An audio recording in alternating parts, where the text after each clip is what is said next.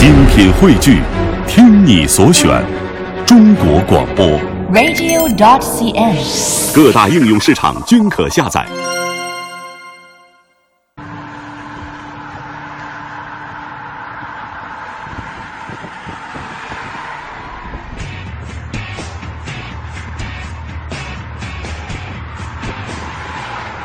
接下来我们再来看看这台奔驰的 C 260L。这款车型相比较老款的奔驰 C 级，可以说在运动性方面有了一个很明显的进步。例如说，你看它方向盘的这个转向变得是敏捷了很多，从左到右的回转圈数只有两点三圈，嗯，属于这种很敏捷的类型。然后它的驾驶模式选择呢有五种不同的模式，可以实现像是之前宝马和奥迪那样。呃，从最激进的模式到到最舒适的模式之间那种呃比较夸张的性格分裂的感觉了。尤其是在运动加模式当中呢，它的整个动力的响应和变速箱降档的这种逻辑，是我们本次横评的所有车型当中表现得呃最为激进的。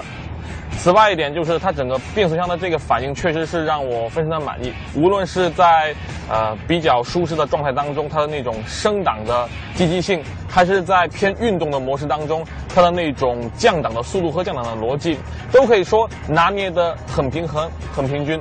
只不过要真正以运动的标准来衡量的话，它的这个转向。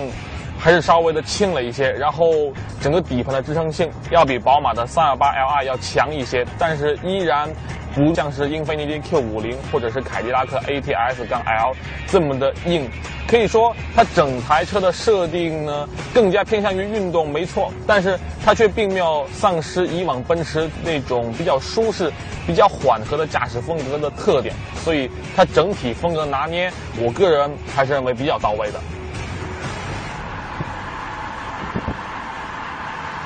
还想补充一点呢，就是它的这个自动启停的工作逻辑，我个人很喜欢。它能够很好的与 Auto Hold 的功能配合，在车辆停止的时候呢，就立刻启动 Auto Hold 的功能。然后这个时候，我们可以将脚从刹车踏板当中移开，进入一种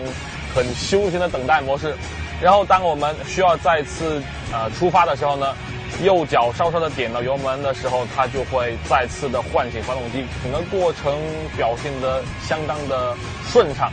只不过发动机在再次唤醒的时候，那个抖动的感觉还是有些明显。